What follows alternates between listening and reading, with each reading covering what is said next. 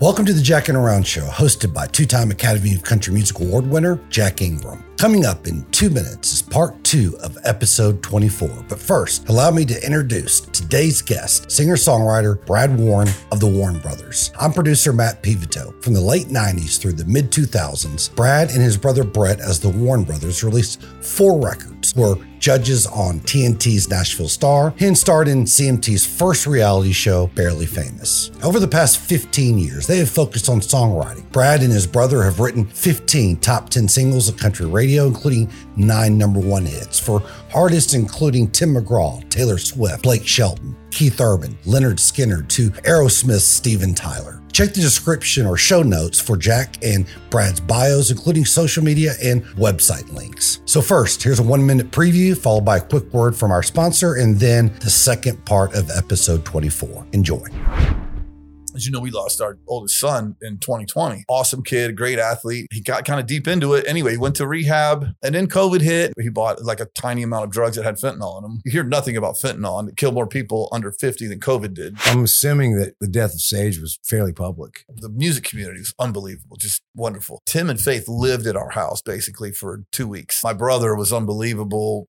their school communities and sports communities, unbelievable the amount of love you get shown and something like that. At Sage's funeral, I said, I told the kids, treat alcohol like a loaded weapon and drugs like a ticking time bomb. When did you know it was time? I was in LA. We were uh, shooting as the bar band in the movie Flicka with McGraw. My wife had gotten my phone bill and it was, she was super calm. Calm is scary. Oh, calm is terrifying. She said, I'll drive you to rehab when you get home and that's it. I'm done with you. You're the father of my kids. I hope you get help, but I can't be part of it. I announced to the lady at the counter, Hey, uh, I need to check in. I'm, I'm never drinking again.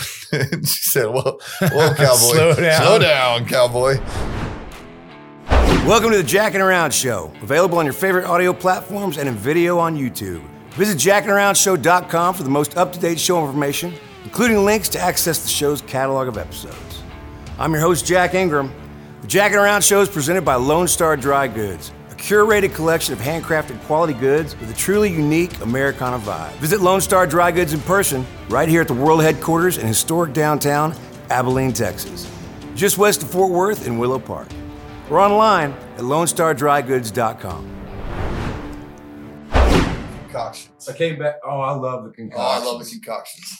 I smoothie every day. I had to jumpstart that diet, man. I was like, you can't come back fatter. oh, they, uh, I don't know if Cumberland Heights, if you're familiar with that, but everyone comes back to me fat. The food is so good. Yeah, was, everyone it, gains it was a shitload away. Yeah, it'll get better before. It, I mean, it'll get worse before it gets better, but then it'll get yeah all of a sudden there's like this energy and time in the day, and it's like, oh, I'm I'm gonna go for a walk, or I'm gonna. It's amazing the time, just the time, just the time. I mean, I just looked at the clock; it was noon. I'm like, wow. I feel like I got a full day. My alarm's still on. it's uh, whenever someone says, "I don't really have time to go to these meetings," and the guy will say, "So, how, how much time did you spend at a bar doing nothing?" Right, nothing that is fun to watch. There was a guy uh, that I was just with that had a meeting with. It was just kind of that same deal. He had a meeting with the, to start a cooking show that he missed the meeting, and he's like, "By being in rehab, you mean?" No, he missed the meeting by oh, because he was drunk, okay. and he's like, he goes, "I could tell you countless stories of how it was so important to me to be at the bar talking and pontificating and learning things about myself and this other person. I don't remember that person's name. I don't remember what we were talking about, but I remember the next morning missing that meeting.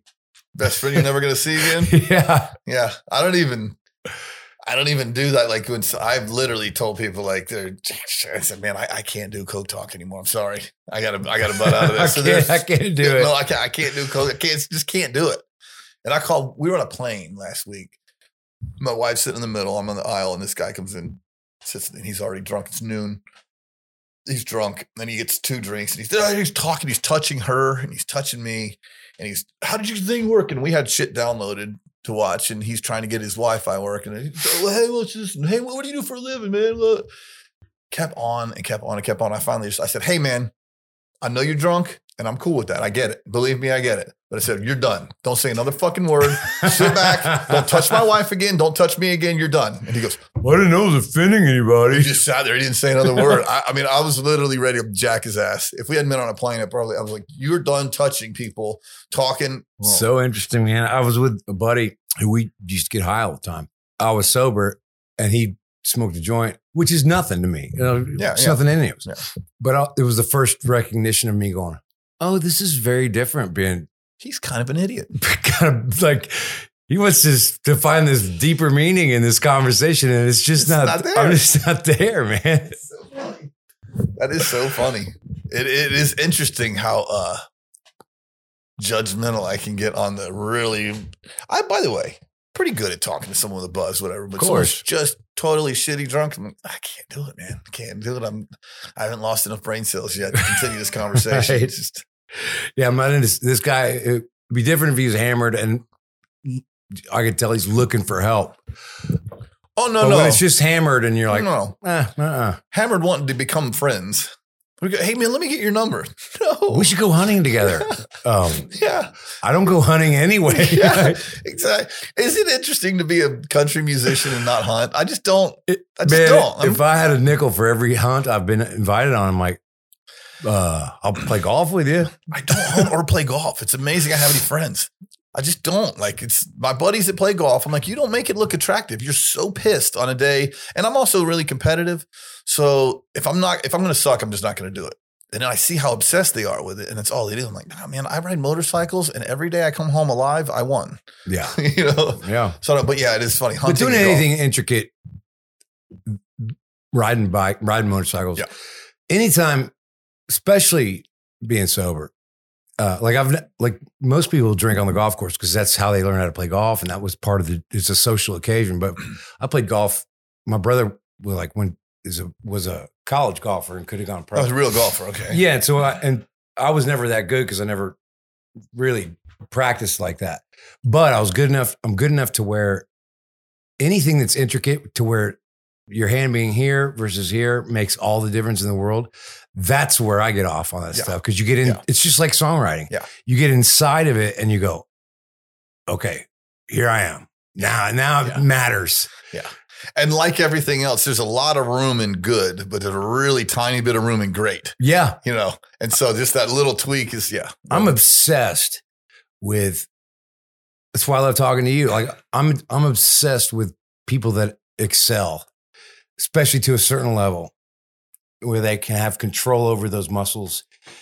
Just the people that are great, what, whatever it is, because like, it's like Tom Brady and Tiger Woods. And there was a time when I was drinking, I hated those people because they were just good at something. I totally admire people that have something down. As a matter of fact, like my new thing is like fitness, man. I love, I love it. And I always kind of poo pooed that, oh yeah, they're, they're not, they're not balanced and whatever. It's just me being lazy. Like Yeah. if you really, and it is, that is also tweaky. Like these little things that you do with your diet and your, I would have never thought I would be that guy, but I love it. It's Yeah, like, it's a hobby. and you you hone in on it and you Yeah. get inside of it. There was something about that goal to and I'm obsessed with it. If there's something that's worth doing, it's worth overdoing, as a good addict would say. And and this, so I that's part of the why I don't play golf because if I did it, it would become yeah, you I'd be get that guy. it. Yeah, You get into it. it'd be too much. So when did you know? When did you know you were? It was time. Okay, so I knew it was coming, you know, like I said, and I was waiting for the DUI that never happened. Um, I was in LA. We were uh, shooting as the as the bar band in the movie Flicka with McGraw. Was that- yeah. So we're out there with with Tim, and we're staying in a house with his band, and it was just this this part. We I was just partying, um, hanging out with with just some crew guys in a band in this big house, and um, my wife had gotten my phone bill, and just called every number on it, and you could kind of track what I had become there, um, and it was she was super calm. It was you know there's a lot of fighting going on, but she's super calm. Calm, is scary. Oh, calm is terrifying. Calm is the worst, and it ter- it scared scared the hell out of me. I was like, oh my god, my babysitter is done babysitting. Yeah, I'm gonna die. I really did. I was like, I'm gonna die because she's done fighting about this. She said, I'll drive you to rehab when you get home, and that's it. I'm done with you. You're the father of my kids. I hope you get help, but I can't be part of it anymore. Yeah. And I was like, oh my God. So I sat there in LA for like five days, stopped drinking, stopped partying right, right then, and waited till I got home. And it was just crazy. I should have got on an airplane and flown home, but I still did my two minute part in uh, Flicka Oh, right, right, right. and in this this movie. And um I flew home and she drove me to rehab. And I it's funny, you know, it's one day at a time and they go into all that. I announced to the lady at the counter, who was probably just a secretary, I said, Hey, uh, I need to check in. I'm I'm never drinking again. and she said, Well, well, cowboy. Slow down. Slow down, cowboy. Uh, she said, Well, it's one day at a time, but we'll we'll talk about that later. I said, No, no, I'm I'm never drinking again. And to be fair, I haven't drank since then, so I won. Right.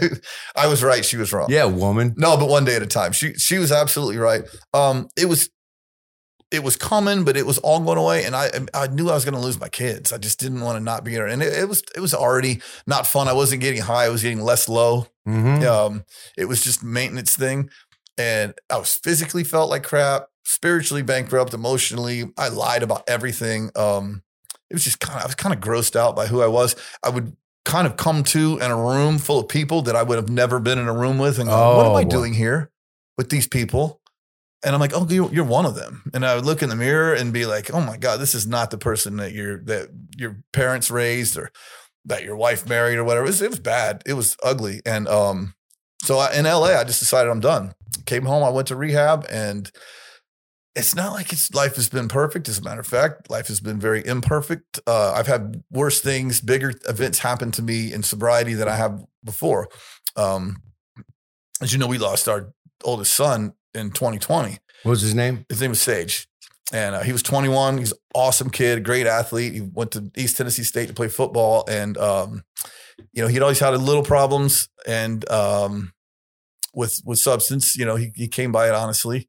And um, he got kind of deep into it. Anyway, he went to rehab and spent a year as like the greatest kid in the world. It was amazing. It was like the best year I ever had. 2019 was my favorite year of my life because I I watched this kid get healthy. It was awesome. And then COVID hit, and there's you know there's all kinds of reasons, but he um you know he slid off and started smoking weed again, and then he he bought like a tiny amount of drugs that had fentanyl in them, which is crazy. It's a whole nother subject, another podcast, but you hear nothing about fentanyl, and it killed more people under 50 than COVID did during Right. COVID time. Wow. Um, it has. It's crazy how little airplay it gets.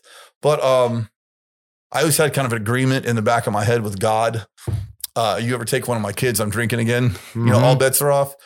And uh, the truth is, it's kind of gone the other way. I've become like, like I, I get angry at drugs and alcohol on a on a regular basis, and um, I've started a, a a group of men that have lost kids that we we meet once a month at my house, and uh, it's been really healing. There's a lot of things in life that are better because I not is attached.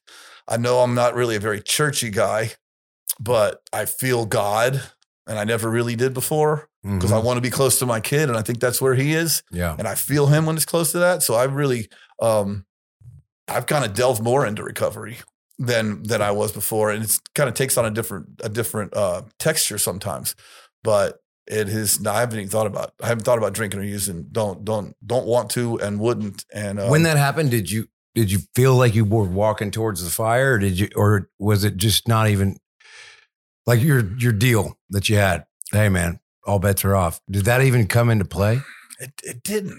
It didn't. And I mean, just passing thoughts. It's funny because my wife of 26 years, who went through all this with me, who almost left, who should have left, she said, "You know, we're we're just flattened, um, holding on to each other to keep it." Which I'm so grateful for her because marriages tend to go one way or another really quick with with uh, the loss of a child. And she said, "I don't even care if you drink again. I'm not. I wouldn't leave you. I'm, I don't care if you drink again." I said, "Yeah, you would. You'd leave me." she said, "No, I wouldn't." I said, "You wouldn't leave me for drinking, but you'd leave me for who I turned into when Yeah. I'm drinking. You've forgotten." Um, so there's passing thoughts of it, but not really. Um, it's just so there's just so much there's so much more life there without it, and I blame that shit for his death and the idea that it's dangerous and, and I, you know, I talk to kids, do everything. I'm going to do a podcast uh, about grief, which is I know you look at me and you think there's a guy that would do a podcast on grief. of course. Not so much. Yeah, well, that, that looks about right. But the truth is, it's we've gotten into like helping people in grief, and it's become our thing. Just like recoveries, trying to help people that have substance abuse problems, and uh, that's kind of become a real mantra for for our family. Is just helping people through those times, and recovery kind of ties into it. And I don't know. I've probably become the thing that my that my mom always wanted me to be, but I just don't speak in tongues. Right. right. Well, you speak a different language. Yeah, yeah. Honesty. There's Yeah. a different language. That's a different language. So when Sage was in high school, did you know did you kind of see did you recognize yourself? Your Oh yeah, yeah, a lot. And um, he was like me, but better at everything. He was better at sports. He was better at looking, but he was like what I would have been if I was a little better at everything. He's just, and he also had a little bit even more of the gene. I started late, but he started in high school. Um, had some challenges, but it was like weed and drinking, and we would, you know, we would put him on restriction and keep him home. And it seemed like it was workable. And he was a sweet kid. So I just assumed that he'll get it together like I did. And he did get it together. It was great. Um, going away to college, kind of scary. Um, and that was like, you know, he was at East Tennessee State, which is about four and a half hours away. So we didn't see him as much. And that was when the, you know, the claws were off and we couldn't watch him.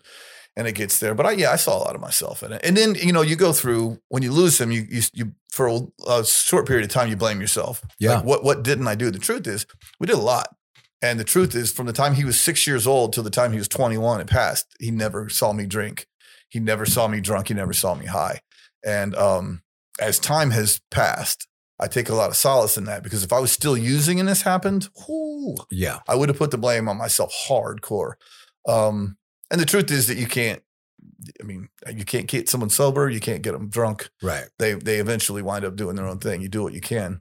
Now Um, when he passed away, was it kind of a fluke? total fluke. It was it was a tiny bit of drugs, fentanyl. I mean, it was just a tiniest bit, but um, so it wasn't an overt. I called it an overdose, but it wasn't. It wasn't an overdose like he did a whole bunch of drugs, and it wasn't. Like he wasn't He's- falling off the cliff. No, no, he was. I talked to him the day day before we worked out together at my house. Uh, we were supposed to work work out together the day, well, the day leading into the night of. Um, and it just, yeah, it was very fluky. And but we had we had worried about him. I have two other sons, and they're both really, really well behaved. Uh, not, but we always did worry about him. He was he was volatile. So I, I got the call. I was writing, and I got the call, and I'm driving. I'm screaming in the car, like yelling, "God, just give me one more chance. An overdose will wake this up, and it'll be it." And just it just wasn't the thing. And uh, talk about things you can't control, but it's made me take my hands off the control of everything because there's very little that that I control. Yeah. And so uh, I'm better at everything. I'm a better dad. I'm a better husband. I'm a better guy. I um I run to the fire instead of away away from it. Mhm. This is something I wouldn't talk about if it hadn't happened to me. right. And like you know, you your friend loses a child or a spouse, and you don't really know what to say, and so you keep your distance. I don't keep my distance anymore. I go right straight up to the door, knock on the door, sit with them or whatever it is, and it just wasn't something that I would have done before. Mhm. So it do, re- really does make you better um, at everything in life. It's a shitty way to have that miracle happen, but like there's a God that I'm in relationship with now that I really didn't know existed from my time in Baptist church and Right. whatever. It's a it's uh something that kind of gets you through every day um, that I, I don't- wasn't really aware of before. Where does where does it where does it live?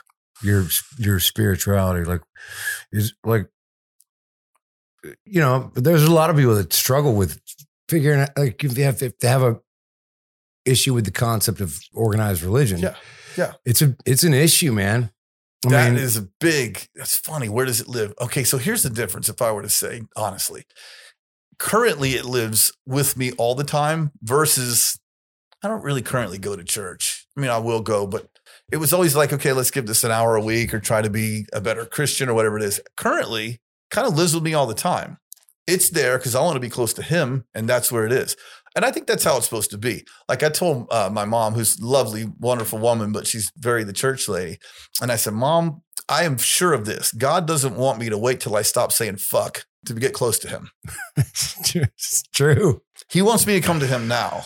Like I am, and let him give me the grace, and maybe one day I'll stop saying it hasn't it hasn't happened yet.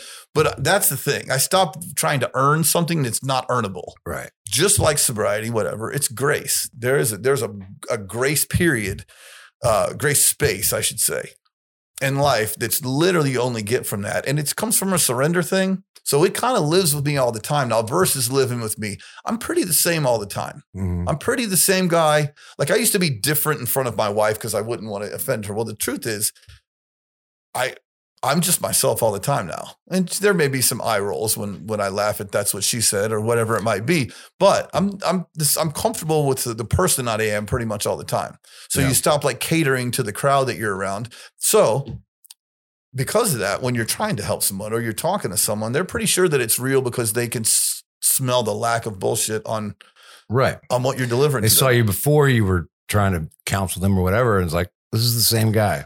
And if I was trying to counsel someone before, it was because I thought I should and and whatever. And I, I, I'm by the way, I'm an active guy in recovery. And I sponsor people and I do that, but it comes from a, a genuine place now. Like I really want them to be better, and that selfishly, it helps me be better. Right. Yeah. How's your wife deal with it, man? Like, It's crazy because she's really good. She's a she's like the opposite of me. She's patient and she's kind and she waits for the time to get healed. I want to be I want to be the like I want to be the best guy at recovery. I want to be the you best wanna guy at win. grief. I'm I'm gonna win the grief Olympics, right? So I'm gonna be so the second week, you know, I'm ready to go have a fentanyl campaign and and have a men's group for you know for everything. And uh my wife is more patient, but we make a good mix because what's crazy is like my bad days are rarely her bad days. So we kind of can support each other in those bad days. And and she's not in recovery. So sometimes I'm like, damn, I wish you had this. Like I have a few groups of, of people that I can just go to. And she has a group of she has a group of people, but my group's a little bit bigger, and I have a few of them because because I have the recovery piece. People that really go through the the recovery thing and get it for real, they're pretty good assets when when the shit hits the fan because they're there. Yeah. And it's not just lip service and they're not worried about how something looks and they don't care what that's another thing. Like worrying about other people, how they perceive your parenting. People are going to think I'm a bad parent. It's the worst thing you can think of, right? I don't care. I know how much I love my son. I know what kind of parent I was. I'm aware of the of the shortcomings and I'm comfortable with the efforts and but caring what people think goes so deep in us. Like we think that everyone's it's funny. You wouldn't worry about what other people thought about you if you realize how little they did yeah. they just they don't i don't have enough time to deal it's kind of like worrying about the hit songs just don't worry about it anymore i'm trying to do the next right thing worked really hard for my son he's with me every day i don't ever not think about it that that is there in, in every moment but it's not so someone else will think i'm a good parent Right. not so someone else will think i'm a good guy i want to actually crazy as it sounds i want to actually be a Just good be a guy good guy. wow Just that's a, just be a good guy is that crazy so Was Sage an artist at all? no no he he was an athlete he he it's funny because my Or were wife, you an artist as a kid? Yeah, yeah, yeah. I was I was a I was a musician from like I, I've been playing guitar since I was eleven. So we- I was Hmm, doesn't show. music. I would say "f you" if I knew you weren't kidding. But um, he would dabble a little bit playing guitar, and, and and one of my other sons plays a little bit too. But my wife is like tone deaf, and I told my kids early. I said, "You guys have like half talent." Like both my parents were musicians. Right. So you guys have just enough to get you interested in something you're not gonna Not going to excel at. Yeah. So he dabbled, but he, he's a really he's a really good athlete. Like he was a he was a he was What'd gonna play play? Division One football. He played baseball and football. Played all What three position? sports in basketball. He played uh, wide receiver and corner in football. And he played outfield in baseball. And he got an, on a little offer to play college baseball. And then he was going to East Tennessee State to play football as a preferred walk on. So I mean, so that was his thing. Um, and uh, I was kind of happy that that because kid with substance issues early on in the music business is like is fraught with God, it's not Yeah. you know it's not only not frowned upon it's actually smiled upon uh, Yeah. to be in that but uh but he, other than this the sports versus music thing uh he was we were a lot alike he was very much mini me in ways which gives me uh pleasure and sometimes and it also gives me guilt i'm like man that kid was just one one gene too much like me Right. you know Right. But- I mean, but just imagine how lucky we were. yeah oh with all the trials, you know, experimenting and and getting into it. It's like I saw I saw a billboard one time that said just because you made it through all the shit doesn't mean everybody does. No, I know. I, I've said a, a bunch of times. I did what he did the night he died a hundred times, Yeah. At least a hundred times. so at that point, you kind of go. It'd probably be the same for you. God's got some kind of plan. What, what, however much you believe in, there's some sort of plan. Because I probably shouldn't be here, Right. and you probably shouldn't be here. My brothers probably shouldn't be here, and half the people we know. So there's some reason Yeah, like for the survival. like got I know you probably did the same thing, but like I look back on times where I'm like, people were like, "Come on, man, slow down," or do I'm like, I can't die. Oh yeah, I've tried. no, I'm like surely. I'm, I remember waking up and going, "Oh my god, I made it through that." I literally did. I would wake up and go, "Oh, I can't die." I literally, I can't believe that I just woke up and I feel pretty good. Right. Yeah. The strange thing about being bulletproof is that you only you only get to be not bulletproof one time, and then you're never bulletproof again. Wow, exactly right. You only get to be not bulletproof one time. yeah. and it's you know i told uh at sage's funeral i said i told the kids when they were speaking i just said just treat alcohol like a loaded weapon and drugs like a ticking time bomb. Because alcohol a loaded weapon is fine but just got to be careful with it. And the ticking time bomb man keep that shit keep that shit away. Just keep, keep it away because you get a lot less time you get a lot less time to, to mess up with that Yeah. it accelerates the whole thing especially nowadays I mean. five, four, three? Like, what can you do in five seconds? Yeah. alcohol will just slowly ruin your life and kill you. right. Drugs are much quicker with it. Yeah. Yeah. And I'll be honest, I, I kind of, I, I was pretty much ready to die at the end of my, I mean, it just, I just, no specific reason. I just didn't, there wasn't a whole lot to, I was kind of a slave to the whole thing. Yeah. Man, how you? How you? You have two other boys. Yeah. How old are they? 18 and 22. One just graduated high school, one just graduated college. And uh, they're good. They're, they're good kids. They, Like they have real jobs. The uh the the 22 year old is is a scout for he went to Western Kentucky University and graduated from there and he's a scout for the football team. That's his job. So he just You're got kidding. yeah. And that's what he wants to do. And the other one's 18. He has no idea what he wants to do, which is perfect. I wouldn't I wouldn't want him to. Yeah. No. Yeah. So when was I'm, I'm assuming that the death of Sage was fairly public. Yeah. Yeah. I mean, It was. especially in Nashville. Yeah. Yeah. It was it was it was uh you know, it's funny, it's kind of a blur because you know, I mean, I literally got messages from people that I didn't even know knew me. Uh, wonderful. The music community was unbelievable, just wonderful. Uh, Tim and Faith lived at our house basically for two weeks. They were there every single day. Um, took care of our family. Uh, my brother was unbelievable. Many friends. I mean, just a lot of a lot of my friends were just there. Um, their school communities and sports communities unbelievable the amount of love you get shown and something like that. And I kind of was like, man, of all the things that I may or may not have accomplished, somehow we built a group of people around us that are just amazing.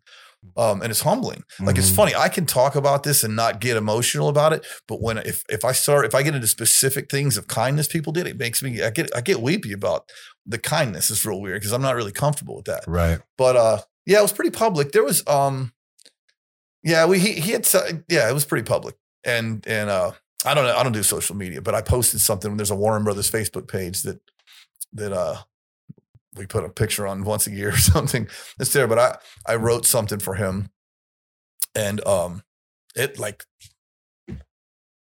like 200,000 people read it and there's only a couple thousand people on our Facebook page. So um it was a public thing, but it got to got to be something. It was a you know a platform to.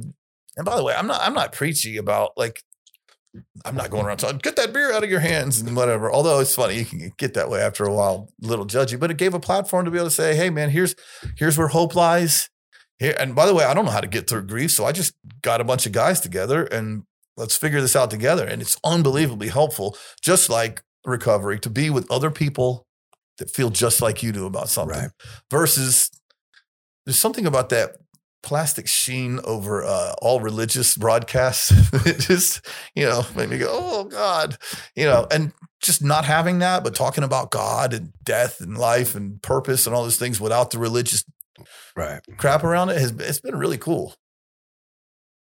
You know, it's funny, man. I just, back when we used to listen to the radio, we'd be driving in the van, and you know, every thirty minutes the, the stations would change over on Yeah. dial.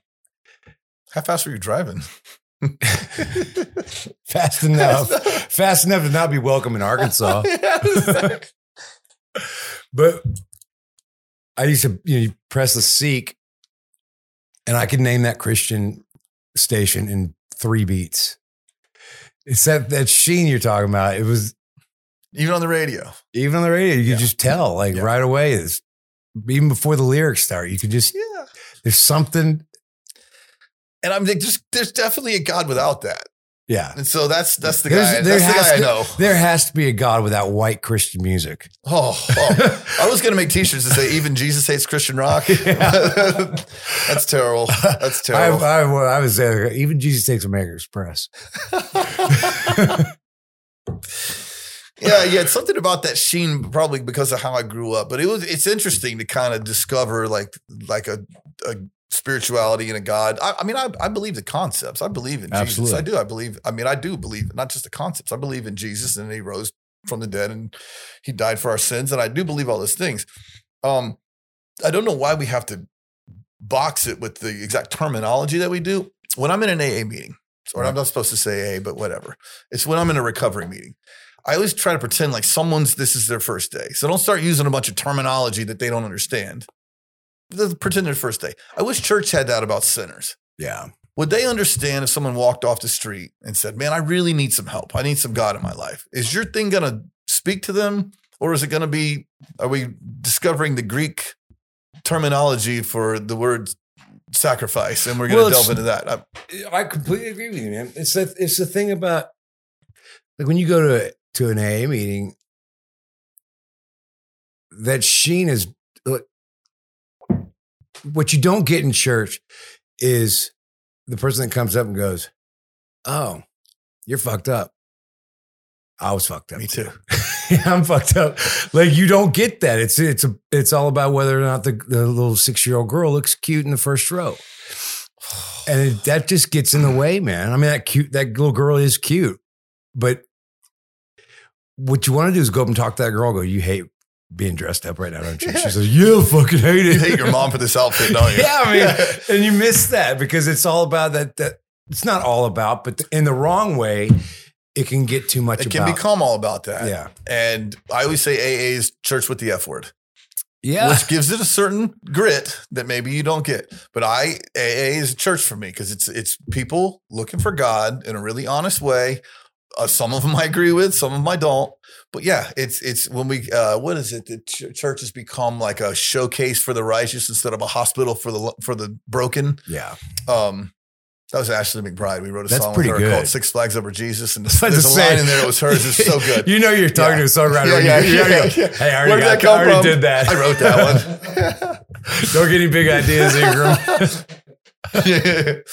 but but that was kind of her line yeah, in the song, and that's the truth. You know, we it's it's stopped being uh stopped being a hospital for people that need it. It's kind of let's showcase our righteousness. And I hey, I think some people probably have a different version. I grew up in so much of that, the whole condemnation God with the lightning bolt. I just I needed a different avenue. Yeah. I always picture we're walking to the same cross and there's just different paths that we take. And I'm I'm not gonna get locked into one. I'm just jumping. I'm hopping, I'm hopping pads like you did at the water park when you were jumping from slide to slide. I was never good at that, but I'm good. I'm good at it. so good. I think of it as a spoke. Remember those mm-hmm. wire spokes in wheels? yeah. Oh yeah. That to me is the concept that I that I'm comfortable with. Of like, there's a there's a energy in a center, and however you get there, Yeah. you know, I, I, I believe in a God that would be like, like in my mind, I, I talk, I talk, kind of say this to my brother when he gets on it. Like If he gets I, on the religious. yeah, Okay. and if I go, I'll just be like, hey man, if I show up, it, you know, and there really is everything that that people talk about. the God I believe in would go, "You fuck up. Come here." See, man, you were wrong the whole time, but I love you know. Come on, get in here. Yeah, exactly. It's just I got a buddy who doesn't really believe in God, right? And we were childhood friends. And I said, and so he he has a, like a 10 year old son. I said, How much do you love your son? Oh my God. What wouldn't you do for him? Nothing. I would do anything for him. Would you die for him? Yeah. I said, That's God. Otherwise, why would you care? That is God. Why would you care about any other person? Because it doesn't physically do anything for me. If there was no God or no presence, regardless of what they say in church or how it is, that love that you have for that kid that's not you, that you would do anything for, that's God. Yeah. And he goes, okay, good enough. That's a good starting place. So I'm I'm not going to help the the Bible scholars figure out things that we haven't done, but I'm I I say I I'm, I've gone back to the beginning and gone, okay, let me start this over and put a different spin on it. yeah. And it's the same God. When you take I away said- all the baggage that you got growing up, uh, you know, whatever baggage I got growing up about it, it's like it's just it, it can get so simple. I just go when I get the chills, either listening to or writing a, a song. That's God. That's God. When Yeah. when when you connect with somebody and you go, hmm, we have no like you're from Tampa, Florida. I'm from Houston. We had no reason to meet, but we did. And 20 years later, we're right here talking and meaningful conversation. It's like something that, that's God. That's That's God. God. That's That's God. There's a connection here. What's your uh, religious background? It was ours was kind of um it wasn't agnostic, but it my parents were really they're just post hippie. Oh, I mean just just pre hippie. So they graduated college in 63, 64 okay. and we were we were celebration Christians. Easter, Oh, yeah, creasers. Yeah. Easter, Christmas. go, That's why I never went to church on Easter. I'm like, everyone that never comes here is on Easter. yeah. It's like so which has provided provided a lot of leeway for me. I was gonna say at least the canvas w- wider open. You probably don't have the the uh, baggage. I didn't have They the probably have baggage. yeah, In fact, my it- the baggage that I got from my from my spiritual upbringing was uh was is is what the hangup is because it's my ver- version of it is so non-exclusive, and that's where I get hung up with with with organized Christianity because I'm like, love is has no denomination. and Jesus kind of hung out with me and you. Yeah, It's- that was his. that's what I mean. Like Jesus laughs at my jokes. Yes. I swear he Yeah. does. Oh, no doubt. No doubt. He thinks they're funny. Yeah, the exclusive. Uh, I can't even remember which religion it is, but they think there's like 100,000 people going to heaven. I'm like, man, I am screwed in that, Yeah, in that world. I may as well not even try. That's the wrong bar. yeah, ooh. yeah, exactly. Um, yeah, it's it's uh it's I always like to think that whatever grace that I've learned or whatever grace the nicest person I know have, God has more. So I'm gonna be okay there with that. This Yeah. is this is helping me live here properly. It's funny. You lose a kid, everything kind of changes. So my purpose, I'm not I used to be trying to live forever. I'm not, I don't really want to live forever, but I want to live fully Right. and correctly and with relationship and with substance for whatever time I have. And it's different than before. I was literally just trying to miserably succeed at getting to 90. I don't know why. You know, So true, man. why? I mean, maybe that's age for us because we're the same age, but yeah, the whole idea of I used to think, oh, 100. Let it be 100. Yeah. First, make it. And my wife's like, you're not going to fucking let it be 100, man. You- Look at the way you live. You're already a miracle, man. Yeah, but then- Once you start kind of looking at it soberly, it's like, yeah, I don't care how old I live to be, just as long as I can.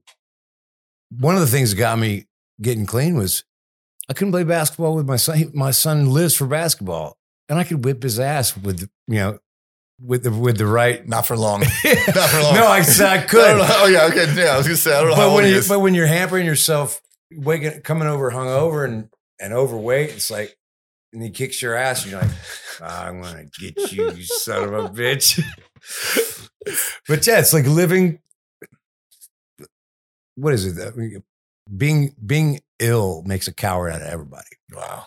Yeah. I mean, that's just the truth. And when you're and when your self inflicted wounds are getting in the way of just basic enjoyment. And you know, it's funny. You, you just brought up Jerry Seinfeld. He had said this last stand up he had. He said, "No one wants to be anywhere." Everybody Yeah. can't wait. That's me. So literally, I mean, literally, since Sage passed, versus even being sober a long time, I'm just in like right now, I'm literally here sitting at the table talking to Jack versus I'm always like, okay, what time's my flight? Uh, what what what are we doing tomorrow? When's vacation? I couldn't wait to get on vacation. A vacation. I'm like, oh God, it's almost over by the second day. And by the- by the fourth day, you're like, I want to go home. The, the I'm gift- done here. Oh yeah, totally. Yeah, I just want to be somewhere else. Just want to feel different. Just want to be somewhere different. Um, and that that is that is a difference in where I'm kind of now. Um, is literally I can I can be in the moment of whatever it is because I'm never gonna have a perfect day ever again. Sounds kind of sad. Sounds kind of droopy. Not really sad.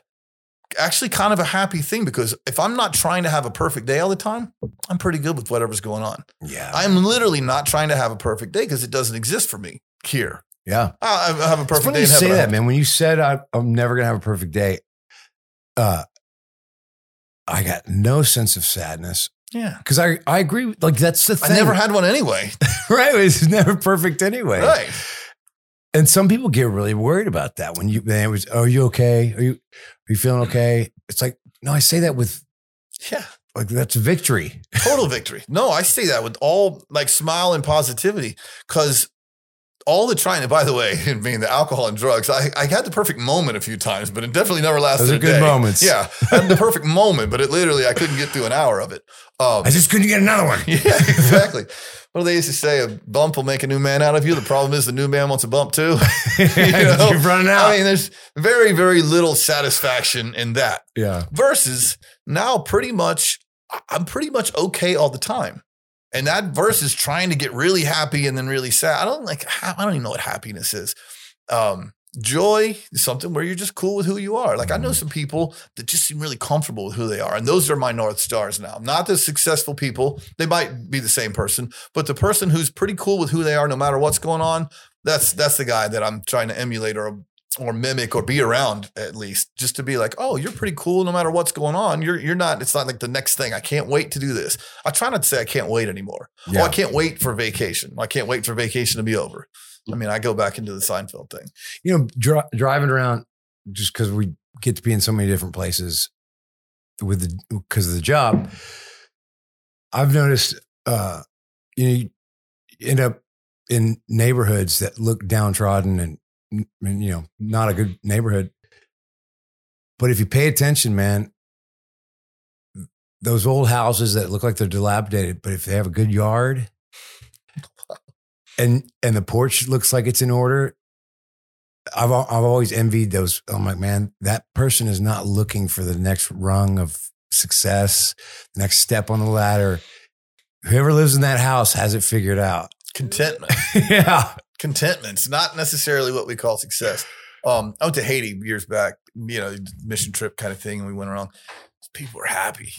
I mean, if they weren't happy, they were faking it really well. Yeah. A lot of smiles. I mean, they had nothing. You're talking about there was no porch, you know, eight people living in a room smaller than this, you know, but happy because there was, you know, that that that uh that next rung on the ladder thing. It's just a and I'm I'm not afraid to win. Like I still enjoy my job. I, I hey man, I I, want hit songs. I want I want gonna do something, do it well. but it's not. It doesn't. I don't lose sleep over either way.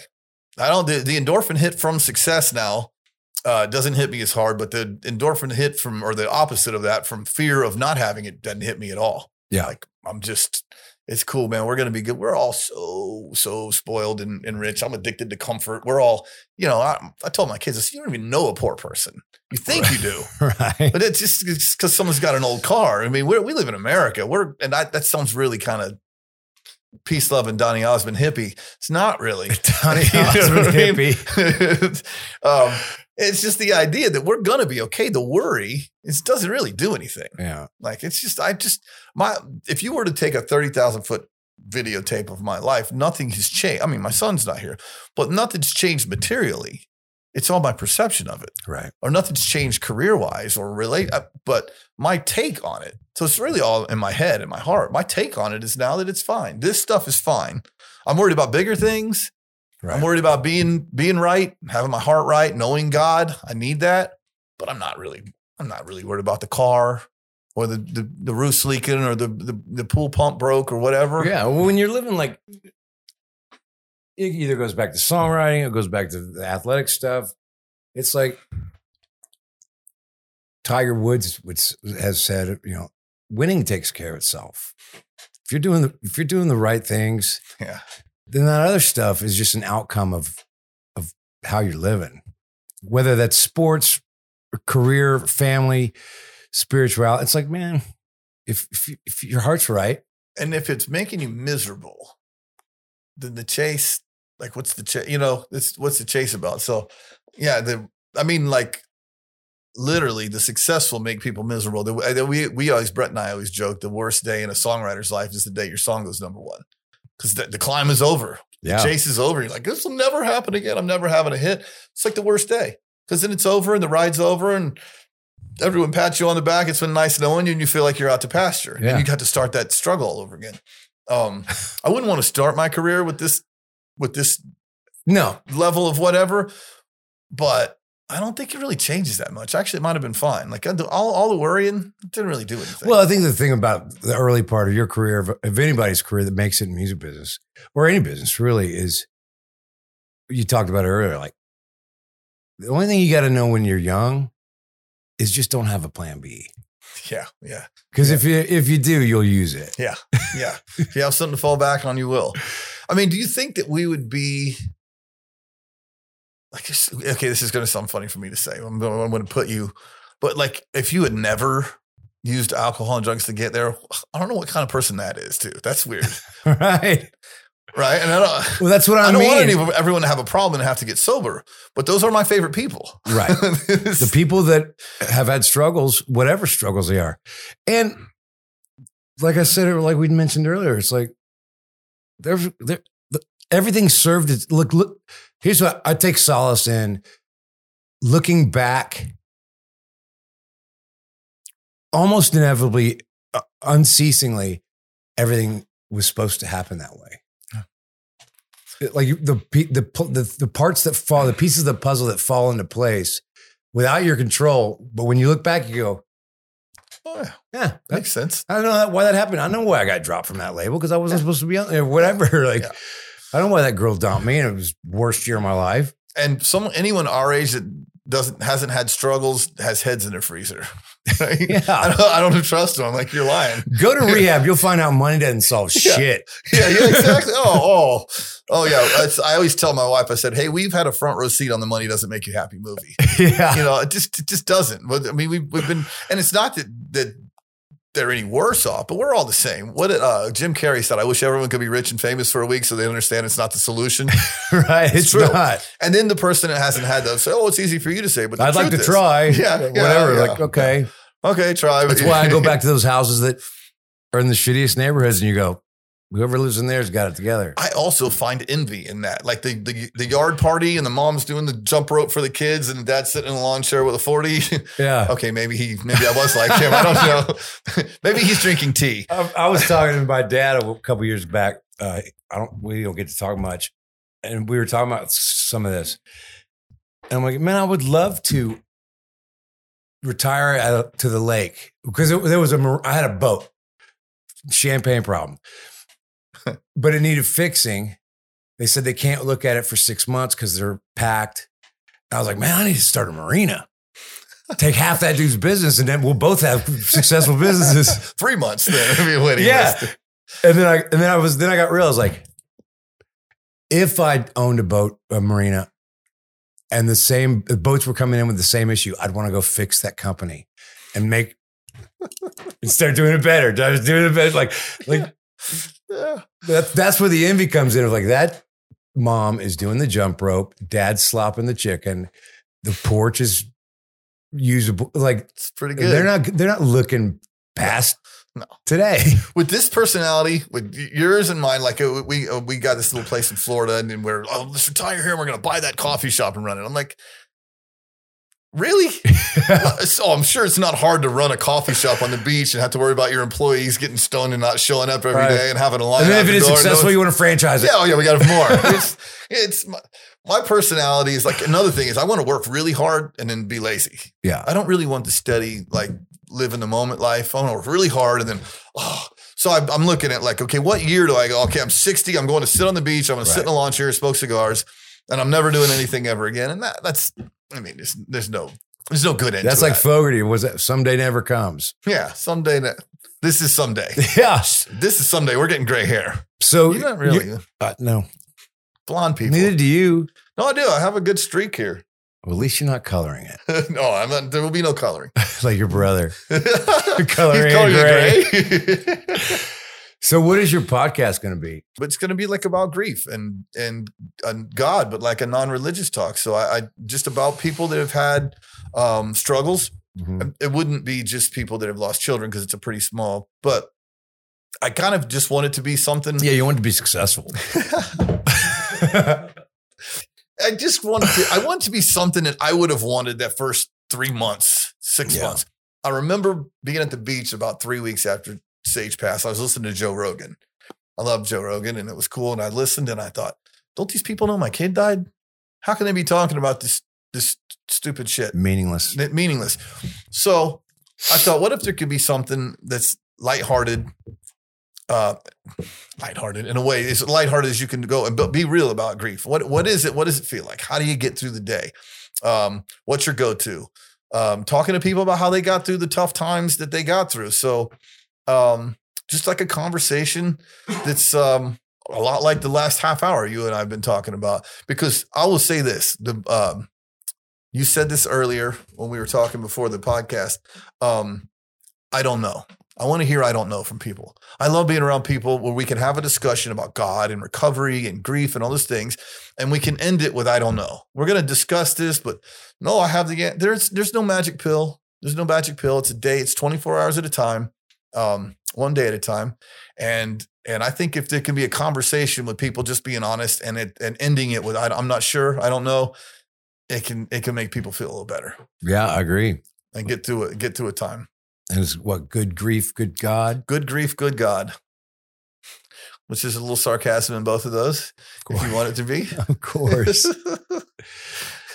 good grief, God. No. um.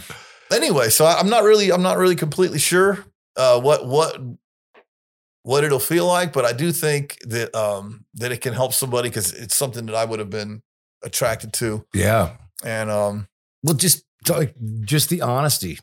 just some honesty. I mean, I mean, the the relief of being able to go.